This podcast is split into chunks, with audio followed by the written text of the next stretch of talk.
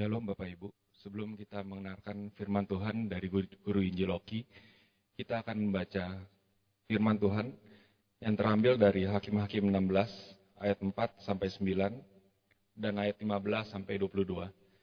Saya akan membacakannya untuk kita semua. Hakim-Hakim ayat 16 ayat 4-9 dan 15-22. Demikian firman Tuhan. Sesudah itu Simson jatuh cinta kepada seorang perempuan dari lembah Sorek yang namanya Delila. Lalu datanglah raja-raja kota orang Filistin kepada perempuan itu sambil berkata, "Cobalah bujuk dia untuk mengetahui karena apakah kekuatannya demikian besar. Dan dengan apakah kami dapat mengalahkan dia dan mengikat dia untuk menundukkannya. Maka kami masing-masing akan memberikan 1.100 uang perak kepadamu." Lalu berkatalah Delila kepada Simson, "Ceritakanlah kiranya kepadaku. Karena apakah kekuatanmu demikian besar, dan dengan apakah engkau harus diikat untuk ditundukkan?" Jawab Simson kepadanya, "Jika aku diikat dengan 7 tali busur yang baru, yang belum kering, maka aku akan menjadi lemah dan menjadi seperti orang lain manapun juga." Lalu raja-raja kota orang Filistin membawa 7 tali busur yang baru, yang belum kering kepada perempuan itu, dan ia mengikat Simson dengan tali-tali itu. Sedang di kamarnya ada orang-orang bersiap. Kemudian berserulah perempuan itu kepadanya, "Orang-orang Filistin menyergap engkau, Simson." Tapi ia memutuskan tali-tali busur itu seperti tali rami yang terbakar putus apabila kena api. Dan tidaklah ketahuan di mana duduk kekuatannya itu. Ayat 15. Berkatalah perempuan itu kepadanya, "Bagaimana mungkin engkau berkata, aku cinta kepadamu, padahal hatimu tidak tertuju kepadaku? Sekarang telah 3 kali engkau mempermain-mainkan aku dan tidak mau menceritakan kepadaku. Karena apakah kekuatanmu demikian besar?" Lalu setelah perempuan itu berhari-hari merengek-rengek kepadanya dan terus mendesak-desak dia, ia tidak dapat lagi menahan hati, sehingga ia mau mati rasanya. Maka diceritakanlah kepadanya segala isi hatinya. Katanya, "Kepalaku tidak pernah kena pisau cukur, sebab sejak dari kandungan ibuku aku ini seorang nazir Allah. Jika kepalaku dicukur, maka kekuatanku akan lenyap daripadaku, dan aku menjadi lemah dan sama seperti orang-orang lain." Ketika dilihat Delila bahwa segala isi hatinya telah diceritakannya kepadanya, disuruhnya Allah memanggil raja-raja kota orang Filistin. Katanya, "Sekali ini lagi datanglah kemari, sebab ia telah menceritakan segala isi hatinya kepadaku." Lalu datanglah raja-raja kota orang Filistin itu kepadanya sambil membawa uang itu. Sudah itu dibujuknya Simson tidur di pangkuannya, lalu dipanggilnya seorang dan disuruhnya mencukur 7 rambut jalinya. Sehingga mulailah Simson ditundukkan oleh perempuan itu, sebab kekuatannya telah lenyap daripadanya. Lalu berserulah perempuan itu, "Orang Filistin menyergap engkau, Simson." Maka terjagalah ia dari tidurnya serta katanya, "Seperti yang sudah-sudah, aku akan bebas dan akan meronta lepas." Tapi tidaklah diketahuinya bahwa Tuhan telah meninggalkan dia. Orang Filistin itu menangkap dia, mencungkil kedua matanya, dan membawanya ke Gaza. Di situ ia dibelenggu dengan 2 rantai tembaga, dan pekerjaannya menjadi penjara ialah menggiling. Tetapi rambutnya mulai tumbuh pula sesudah dicukur. Demikian firman Tuhan.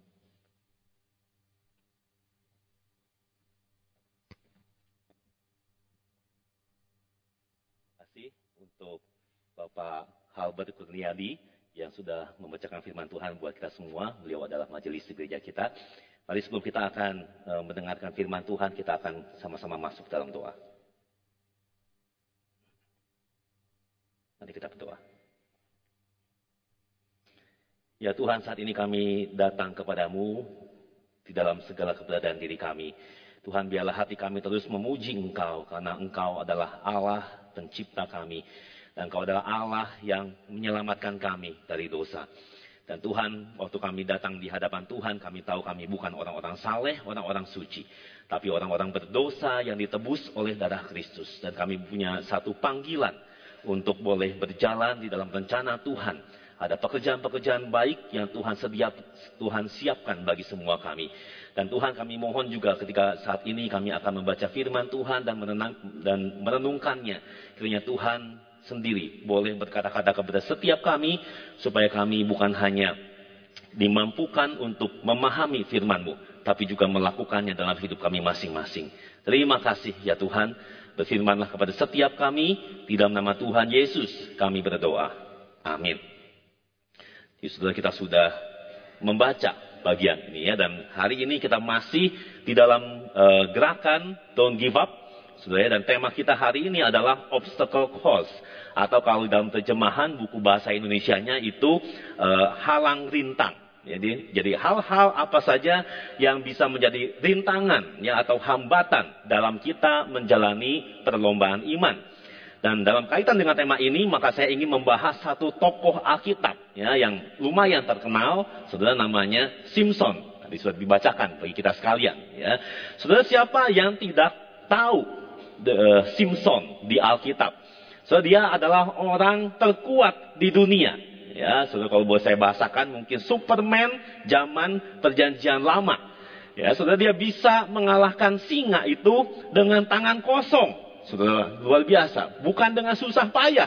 Ya, bukan habis bertarung dengan singa dia berdarah-darah, enggak, saudara. Dia bisa mencabik-cabik situ singa dengan sangat mudahnya. Dan saudara, kalau kita membaca pasal sebelumnya, pasal 15, ya, so dengan hanya bersenjatakan tulang rahang keledai, Simpson memukul mati begitu banyak orang Filistin. Berapa banyak, saudara? 1.000 orang Filistin. Nah, saudara, dan pertanyaannya, kenapa Simpson bisa begitu kuat? Ya, saudara, bagi kita yang sudah tahu ceritanya, ya, saudara, karena dalam sejak kandungan dia sudah dikhususkan untuk menjadi seorang nazir Allah. Jadi ada satu misi yang Tuhan berikan kepada Simpson. Dan kalau kita membaca ayat 13, pasal 13 ayat 5, dikatakan bahwa melalui Simpson akan mulai penyelamatan orang Israel dari tangan orang Filistin. Nah, saudara, inilah yang menjadi panggilan Tuhan atas diri Simpson. Dan untuk melaksanakan misi khusus ini, dia diberikan sebuah kekuatan yang luar biasa. Tetapi pasal yang kita baca barusan, saudara, mengisahkan kejatuhan Simpson. Nah, saudara, maka pertanyaannya hari ini yang akan kita bahas, apa sebetulnya yang menjadi rintangan terbesar bagi Simpson? Kalau dalam perlombaan lari, perlombaan iman, apa yang menjadi rintangan terkuat? Saudara, ternyata pria terkuat itu takluk kepada seorang wanita. Ya, saudara, mari kita menyimak lagi ya peristiwa kejatuhan Simpson. Saudara, kisah ini dibuka dengan sebuah perasaan cinta yang kuat dari Simpson kepada seorang wanita dari lembah Sorek, namanya Delila. Saudara, ini bukan pertama kalinya Simpson terjerat asmara ya dengan wanita Filistin. Delila itu dicatat sebagai wanita yang ketiga. Nafsir mengatakan itu yang dicatat. Mungkin ada juga banyak yang tidak tercatat. Yang pertama itu di dalam pasal 14 ayat 1, saya bacakan. Simpson pergi ke Timna dan di situ ia melihat seorang gadis Filistin. Lalu dia pulang, ya, memberitahu ayah ibunya dan menceritakan maksudnya untuk mempersunting sang gadis. Yang kedua, saudara, dicatat dalam pasal 16 tadi ayat pertama tadi kita baca ya. Pada suatu kali ketika Simpson pergi ke Gaza, dilihatnya di sana seorang perempuan sundal, lalu menghampiri dia. Saudara, Simpson melihat seorang pelacur ya, dan tidur dengan dia. Yang kedua dicatat. Kali ini yang ketiga, Simpson bukan hanya melihat, tetapi jatuh cinta. Dan kali ini wanita itu disebutkan namanya. Ya, saudara, sepertinya Simpson sudah menambatkan hatinya ya, sudah jatuh cinta pada Delila. Dan saudara, pertanyaannya, apakah cintanya itu berbalas? Nah, di ayat selanjutnya kemudian terungkap bahwa kisah asmara Simpson dengan Delila itu sepertinya sudah mulai tersiar luas. Simpson sudah mulai menjadi musuh bangsa Filistin, ya, the most wanted. Maka para raja orang Filistin itu segera mendekati Delila dengan iming-iming sejumlah uang yang sangat besar. Nah, saudara, apa yang diinginkan oleh orang-orang penting Filistin ini? Mereka meminta Delila membujuk Simpson memberitahukan rahasia kekuatannya. Dan ternyata Delila pun menyetujuinya. Saudara, sebagai laki-laki terkuat, saudara, sangat mungkin ya Simpson punya daya tarik yang memikat wanita.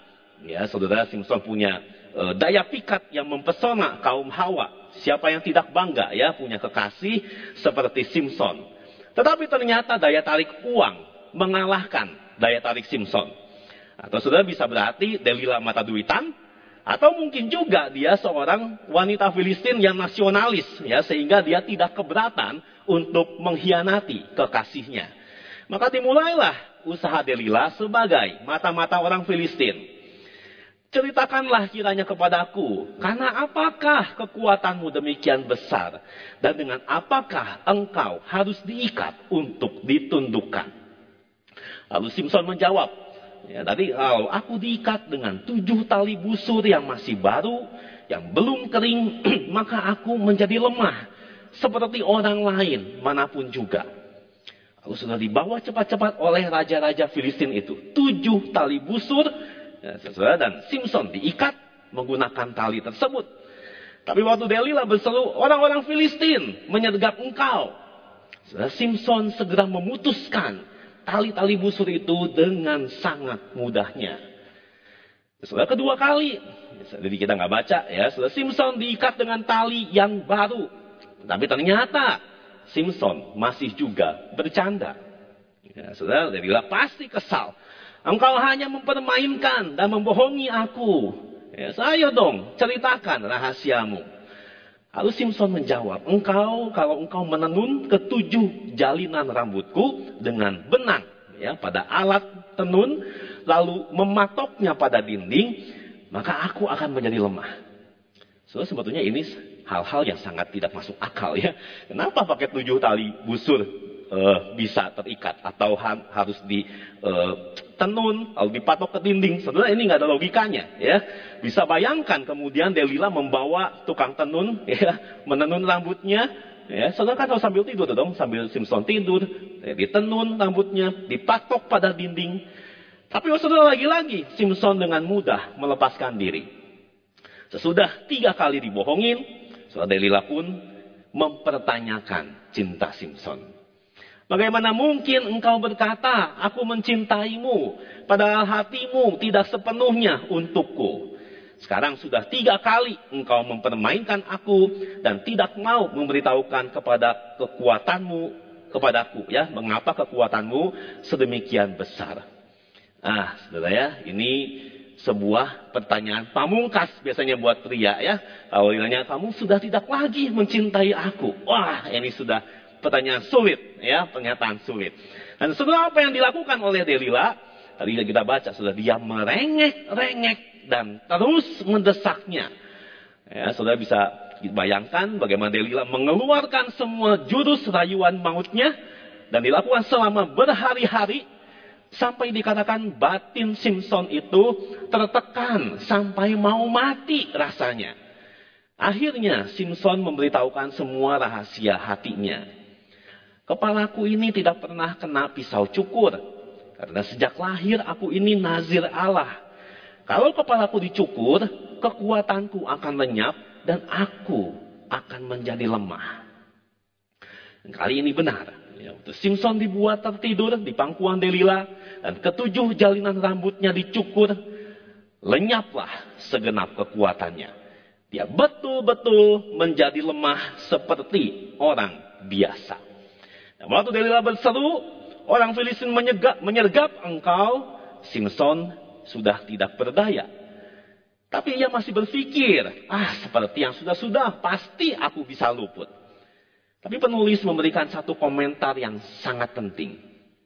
Tidak diketahuinya bahwa Tuhan telah meninggalkan dia.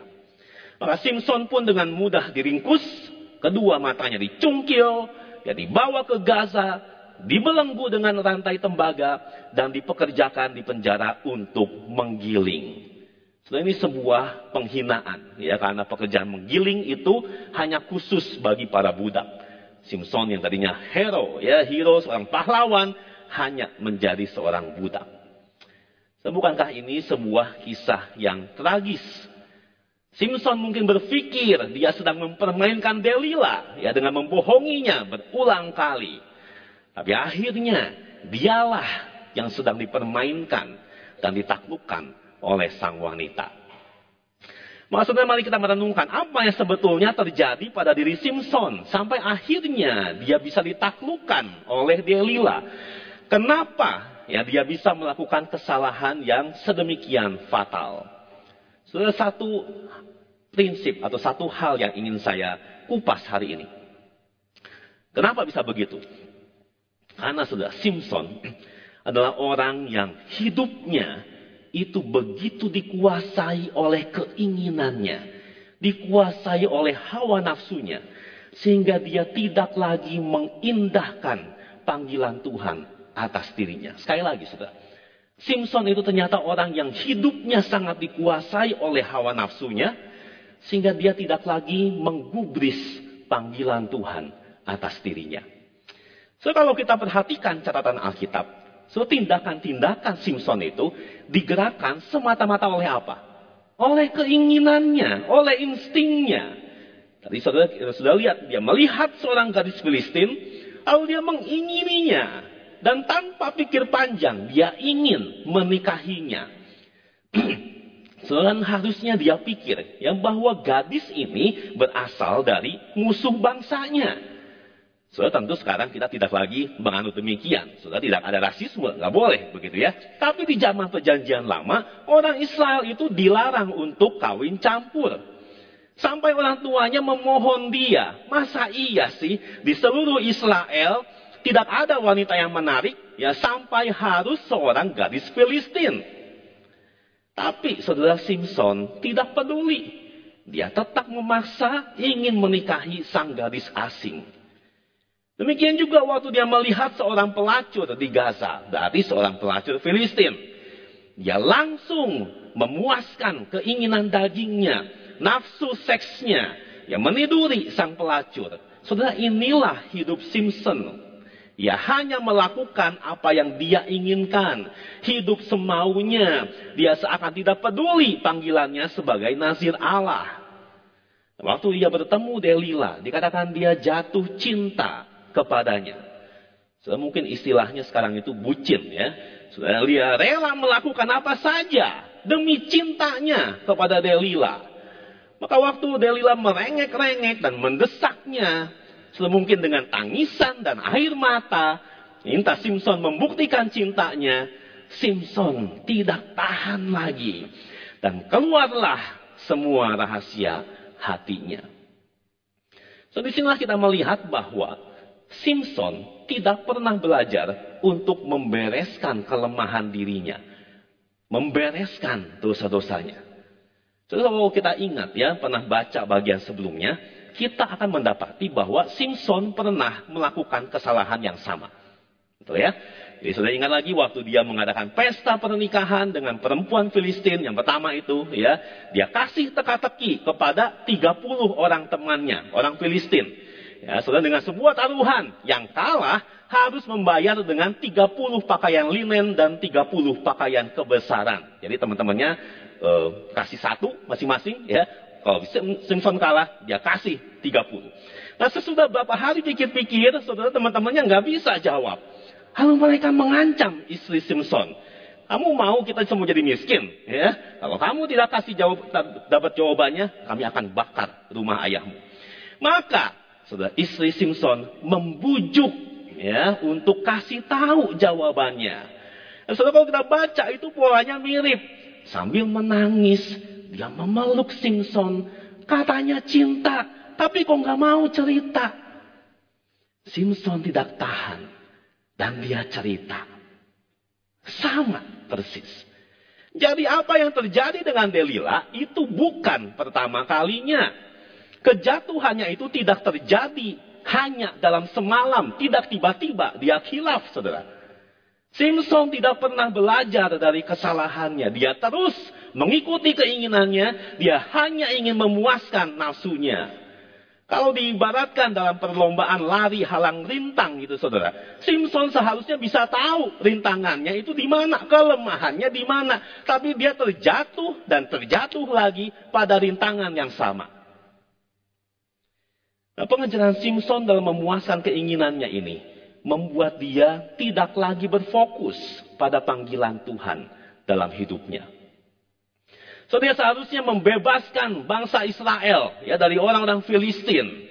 Tapi malah dia bermain api dengan mencintai perempuan-perempuan Filistin. Dia tidak lagi menghargai tugas yang Tuhan percayakan kepadanya. Dia malah memakai kekuatannya semata-mata hanya untuk kepentingan, agenda, keinginan dirinya sendiri. Dan celakanya, saudara, celakanya ini. Dia merasa Tuhan akan oke-oke saja dengan sikapnya seperti itu. Terus sebetulnya ya, agak aneh waktu Simpson berani menceritakan rahasianya kepada Delila. Setelah apakah dia tidak tahu bahwa hal itu sangat beresiko? Bahwa Delila akan betul-betul potong rambutnya sampai pelontos. Sesudah 3 kali Simpson kasih jawaban yang salah. Tapi Delila betul-betul melakukannya. Kalau jawaban yang salah saja Delila lakukan, apalagi jawaban yang betul. Semungkin kita tidak habis pikir betapa bodohnya Simpson. Sebab apa yang sebetulnya ada dalam pikiran dia? So, kelihatannya dia menganggap enteng perintah Tuhan.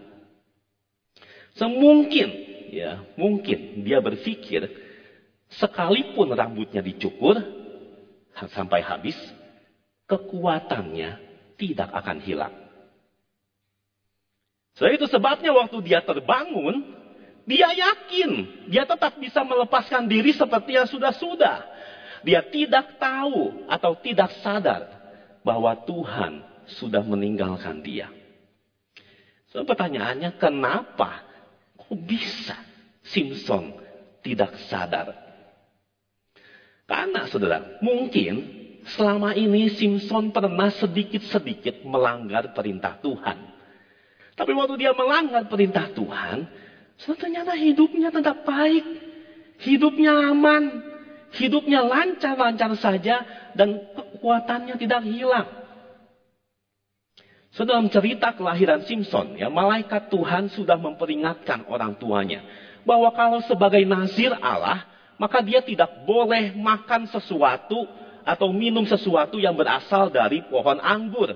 Tidak boleh minum-minuman yang memabukkan. Tapi sudah kelihatannya Simpson melanggar perintah ini. Ya, saudara, kalau kita baca pasal 14 ayat 10, saya bacakan ya. Setelah ayahnya pergi kepada perempuan itu, Simpson mengadakan perjamuan di sana. Sebab demikianlah biasanya dilakukan orang-orang muda. So, beberapa penafsir berpendapat, mana mungkin Simpson tidak minum anggur di pesta tersebut. Karena perjamuan seperti orang-orang Buddha kebanyakan. Sekali lagi, dia hidup hanya untuk memuaskan nafsunya. Waktu dia minum anggur, dan itu melanggar perintah Tuhan, mungkin awalnya dia was-was. Tapi nggak terjadi apa-apa tuh. Tetap saja dia kuat. Waktu dia tidak menjaga kekudusannya, kekudusan hidupnya, ya dia mungkin tidur dengan beberapa perempuan Filistin, tidur dengan pelacur, juga tidak terjadi apa-apa. Maka mungkin sudah lama-lama dia merasa kalau sampai rambutnya pun dicukur, kekuatannya akan tetap ada. Dia berpikir bahwa Tuhan itu tidak serius dengan perintahnya, dan dia bisa tetap berbuat seenaknya tanpa ada konsekuensi apa-apa. Dan inilah kisah tragis kejatuhan Simpson. Sedari dulu dia hidup dikuasai oleh nafsunya. Dan dia tidak menghormati panggilan Tuhan atas dirinya. Tetapi cerita Simpson itu tidak berakhir di sini. Saya mengajak kita melanjutkan pembacaan Alkitab. Ya, untuk melihat apa yang terjadi dengan Simpson. Saya bacakan dari Hakim-Hakim pasal 16 tadi, ayat 27 sampai ayat yang ke-30. Ayat 27 sampai ayat 30. Adapun gedung itu penuh dengan laki-laki dan perempuan. Segala raja kota orang Filistin ada di sana. Dan di atas sotoh ada kira-kira 3.000 orang laki-laki dan perempuan yang menonton lawak Simpson itu. Berserulah Simpson kepada Tuhan, katanya, "Ya Tuhan Allah, ingatlah kiranya kepadaku dan buatlah aku kuat sekali ini saja ya Allah. Supaya dengan satu pembalasan juga kubalaskan kedua mataku itu kepada orang Filistin. Kemudian Simson merangkul kedua tiang yang paling tengah, penyangga rumah itu. Lalu bertopang kepada tiang yang satu dengan tangan kanannya dan kepada tiang yang lain dengan tangan kirinya. Berkatalah Simson, biarlah kiranya aku mati bersama-sama orang Filistin ini. Lalu membungkuklah ia sekuat-kuatnya. Maka rubuhlah rumah itu, menimpa raja-raja kota itu dan seluruh orang banyak yang ada di dalamnya. Yang mati dibunuhnya pada waktu matinya itu lebih banyak daripada yang dibunuhnya pada waktu hidupnya. Tuhan tidak membiarkan Simson terjerembab dalam kejatuhannya dan dipermalukan seumur hidupnya. Selama dalam penjara itu, ternyata rambut Simson mulai tumbuh dan kekuatannya mulai kembali. Setelah menyadari hal itu, Simson memohon, meminta kekuatan dari Tuhan untuk menghancurkan gedung yang besar itu dengan semua orang Filistin yang ada di dalamnya. Dan kita membaca, Tuhan mendengar doa Simson. Dan dengan kekuatannya yang terakhir, gedung itu pun roboh menimpa raja-raja kota dan semua orang-orang penting Filistin di dalamnya. Saudara, di sini kita bisa melihat belas kasihan Tuhan. Melihat anugerah Tuhan yang besar atas diri Simson. Di tengah semua kegagalannya, Tuhan tetap memakai Simson untuk menggenapi rencananya. Menghancurkan orang Filistin.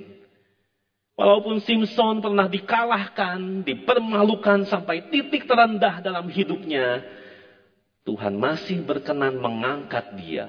Memimpin Simson sampai dia menyelesaikan tugasnya sebagai nazir Allah. Dan saudara, Simson menjadi salah satu saksi iman yang dicatat oleh penulis kitab Ibrani. Mungkin saudara kita pernah baca bagian ini ya, Ibrani 11 ayat 32. Dan apakah lagi yang harus aku sebut, sebab aku akan kekurangan waktu apabila aku hendak menceritakan tentang Gideon, Barak, Simson, Yefta, Daud, dan Samuel, dan para nabi. Maksudnya bagaimana kita ya, seharusnya memaknai kisah Simson sebagai tokoh iman ini. Soalnya saya rasa kita bisa merasa dikejutkan oleh kasih karunia yang Tuhan tunjukkan dalam hidup Simson. Bahwa kegagalan manusia tidak dapat menggagalkan rencana Allah. Maksudnya kita sepatutnya memuji ya, akan kebesaran, hikmat, kehebatan Tuhan. Yang dalam kedaulatannya bisa memakai orang-orang yang penuh kelemahan seperti Simson. Tapi saudara, beberapa penafsir juga menyebutkan ya, rasa penasaran mereka. Apa yang terjadi seandainya Simson bisa mengatasi kelemahannya? Tidak bisa dibayangkan betapa dia akan dipakai Tuhan. Lebih heran lagi. Dan kita nggak bisa jawab, ya. Bagaimana seandainya Simson bisa mengatasi kelemahannya? Saudara, kalau kita mau jujur, bukankah kehidupan Simson menggambarkan kerohanian kebanyakan kita, sebagian besar kita, kalau tidak mau disebut semua kita? Saudara, saya teringat kepada orang-orang Kristen yang sebetulnya dipakai oleh Tuhan.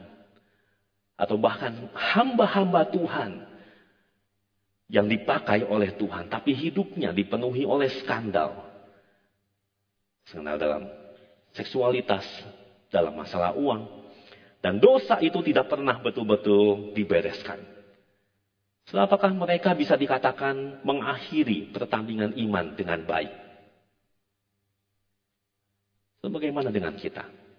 Seperti apa akhir hidup yang kita inginkan? Mungkin ada kelemahan-kelemahan tertentu yang kita punya, dosa-dosa tertentu yang terus membebani hidup kita, yang tidak pernah kita bereskan di hadapan Tuhan. Mungkin hidup kita juga seringkali digerakkan oleh keinginan kita. Kita menjadi abai terhadap panggilan sebagai orang-orang Kristen, sebagai anak-anak Tuhan. Kita melakukan dosa-dosa kecil Dan merasa hidup kita tetap aman-aman saja. Dan bukankah kita tahu Tuhan itu pemurah, Tuhan itu panjang sabar. Lalu kita mulai menjalani perjalanan iman kita dengan hati yang tidak terarah kepada Tuhan. Dosa menjadi beban yang begitu merintangi langkah iman kita. Tapi kita terus biarkan saja. Setelah kondisi kita seperti demikian, mari saudara hari ini kita cepat-cepat bertobat dan memohon belas kasihan Tuhan. Satu hal yang Simpson tidak punya adalah pengenalan akan Yesus Kristus. Karena saat itu wahyu Tuhan belum lengkap dan Yesus belum datang menggenapi rencana keselamatan. Saat ini kita sudah mengenal Tuhan Yesus dan Dia berjanji tidak akan pernah meninggalkan kita. Dan Yesus mengerti segala kelemahan kita. Dia tahu seperti apa rasanya dicobai dan Dia menang atas pencobaan. Dan Yesus sudah bangkit dari kematian, memberikan engkau dan saya kemenangan atas kuasa dosa. Maka mari datang kepadanya. Akuilah segala kelemahan dan dosa kita. Sadari ketidakmampuan diri ini dan memohon kekuatan daripadanya. Saya ingin menutup renungan kita dengan Ibrani pasal 4 ayat 15 sampai 16. Sebab imam besar yang kita punya bukanlah imam besar yang tidak dapat turut merasakan kelemahan-kelemahan kita. Sebaliknya, sama dengan kita, Dia telah dicobai, hanya tidak berbuat dosa. Sebab itu, marilah kita dengan penuh keberanian menghampiri tahta kasih karunia, supaya kita menerima rahmat dan menemukan kasih karunia untuk mendapatkan pertolongan kita pada waktunya. Maukah kita hari ini minta Tuhan, tolong kita lagi untuk memusatkan hidup kita pada panggilannya. Memampukan kita mengalahkan kelemahan-kelemahan dan dosa-dosa yang begitu merintangi kita. Mari kita berdoa.